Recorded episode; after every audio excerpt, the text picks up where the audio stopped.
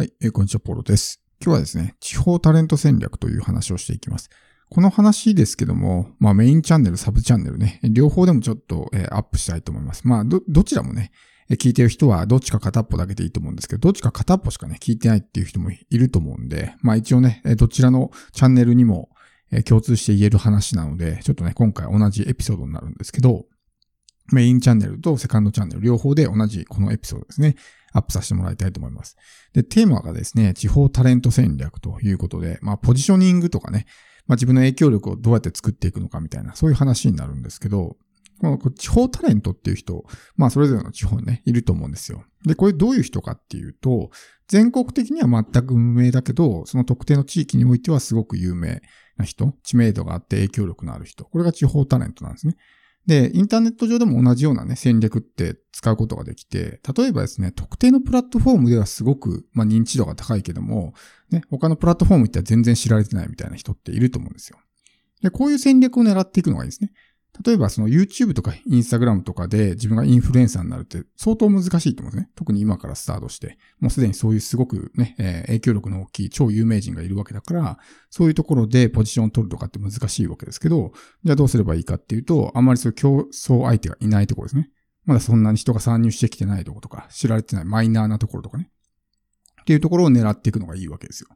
それでおすすめなのがこのポッドキャストなんですね。で、ポッドキャストって、まあ、海外だとね、もうかなり、まあ、普及してるんで、発信者の数も相当多いんですけど、でも日本ではね、まあ、全然まだ発信者の数が少ないというところなんですね。実際あの、ポッドキャストランキングってサイトがあるんで、そこ見てほしいんですけど、例えばマーケティングっていうとこね、Apple Podcast でマーケティングとかっていうふうに調べると、まあ、上位200位までがね、見れるんですけど、その中にですね、たくさんこう、なんていうんですかね、英語のチャンネルが入ってるわけですよ。日本のランキングですよ。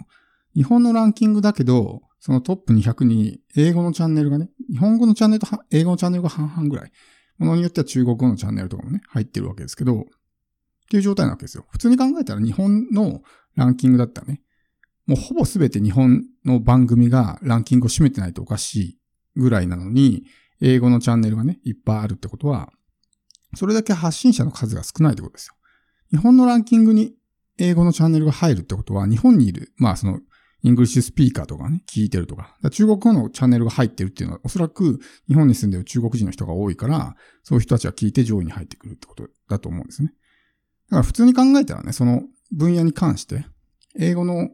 ものがランクインするっていうのはおかしいわけですね。だって日本語の方が圧倒的に日本人の方がね、圧倒的に多いはずなのに。だからそれはどういうことかっていうと、要するに、まあ発信者の数が全然少ないってこと。まあガラガラさってことですね。その市場が。だから今から入っても、全然まだね、ポジションは取れるわけですよ。このポッドキャストっていうフィールドにおいては、有名人になることができる。認知を広げることができるということですね。で、この狭いフィールドでいいんですよ。特定のフィールドだけで自分がね、そのインフルエンサー的な立場になれれば、それが影響力になるんで。まあ、知名度ってやっぱりこうね、えー、インフルエンサーというか、その影響力と大きく関わりを持っているので、有名であるっていうだけでね、かなり発言とかにも影響力出ますし、でもそれで、このインターネットっていうね、まあ大海原でポジションを取るのはちょっと難しいですけど、特定のプラットフォーム、まだあんまり人がいないようなところで、まあ有名になるっていうんであればそんな難しくないですね。そのプラットフォームを狙っていくといいと思うんですよ。結構マイナーなところとか見ていくと参考になるんですけど、例えばピンタレストとかね、あとクオラとかもあるんですけど、レディットとか、そういうところを見に行くと、ね、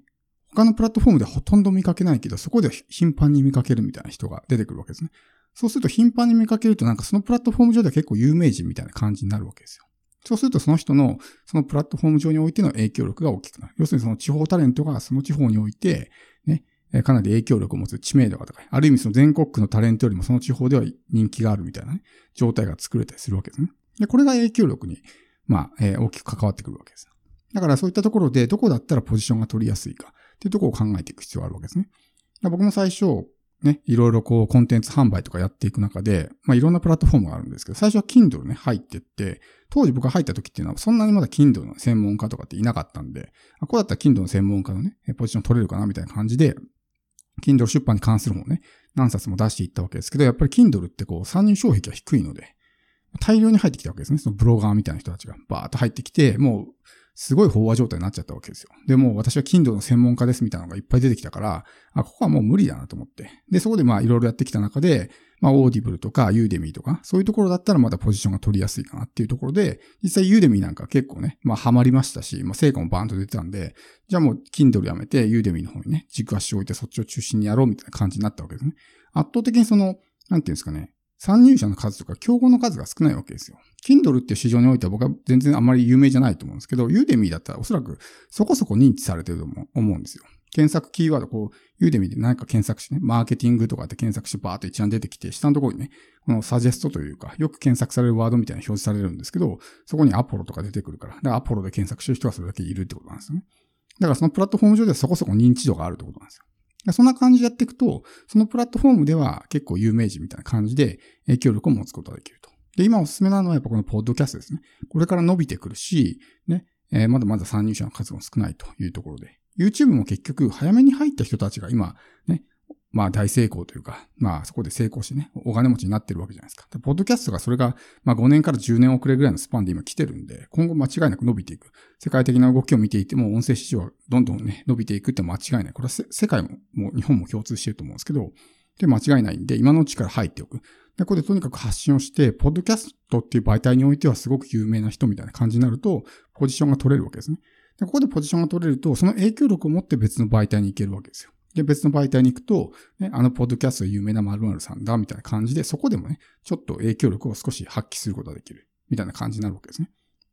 でこれって全部戦略なんですよ。どこで発信して、どこでね、だったらポジションが取りやすいかとかっていうところを考えて、みんな YouTube やってるから YouTube やろうとかね、みんなインスタやってる、みんな TikTok やってるからやろうではなくて、自分はここだったらポジション取りやすいな、みたいな感じでやっていく必要があるわけですね。で、こう、多くの人がやらないね、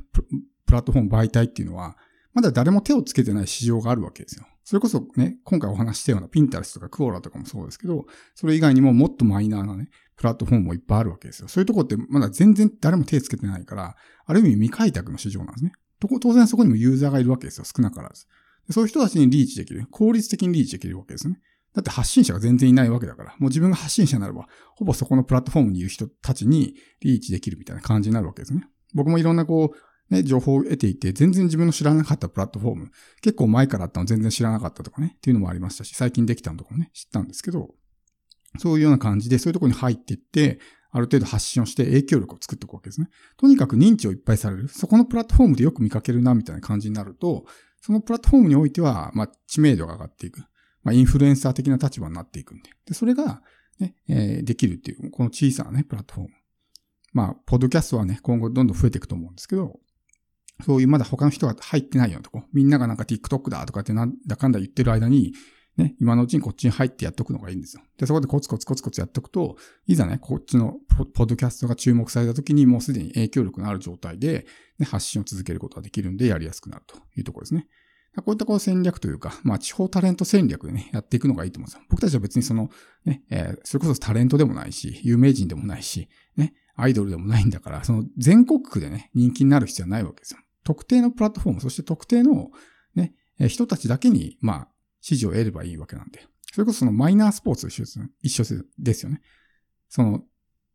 なんだろう、世間的には全然知られてないけども、そのマイナースポーツの業界においてはすごく有名人みたいな人っていると思うんですよ。それこそそのマイナースポーツのトップの選手とかね。だと、その世界ではすごく有名だけど、世間的には全く知られてない、認知されてないみたいな。でもそれでいいわけですよね。我々が狙うのはそっちの戦略なんで。っていうところで、まあ、どこのプラットフォームで発信するのかっていうところも全部戦略になってくるわけですね。なんで、まあ、今回お話した、まあ、このポッドキャストだけではなくて、自分がポジションを取れそうな、ここだったらまたそんなにね、競合がいないし、競合が弱いから、ポジション取れそうだな、みたいな。そういうところがあったら、ぜひね、そういうとこ入っていってやるっていうのもね、一個手ですし、それが今後伸びるか伸びないかはね、わからないですけど、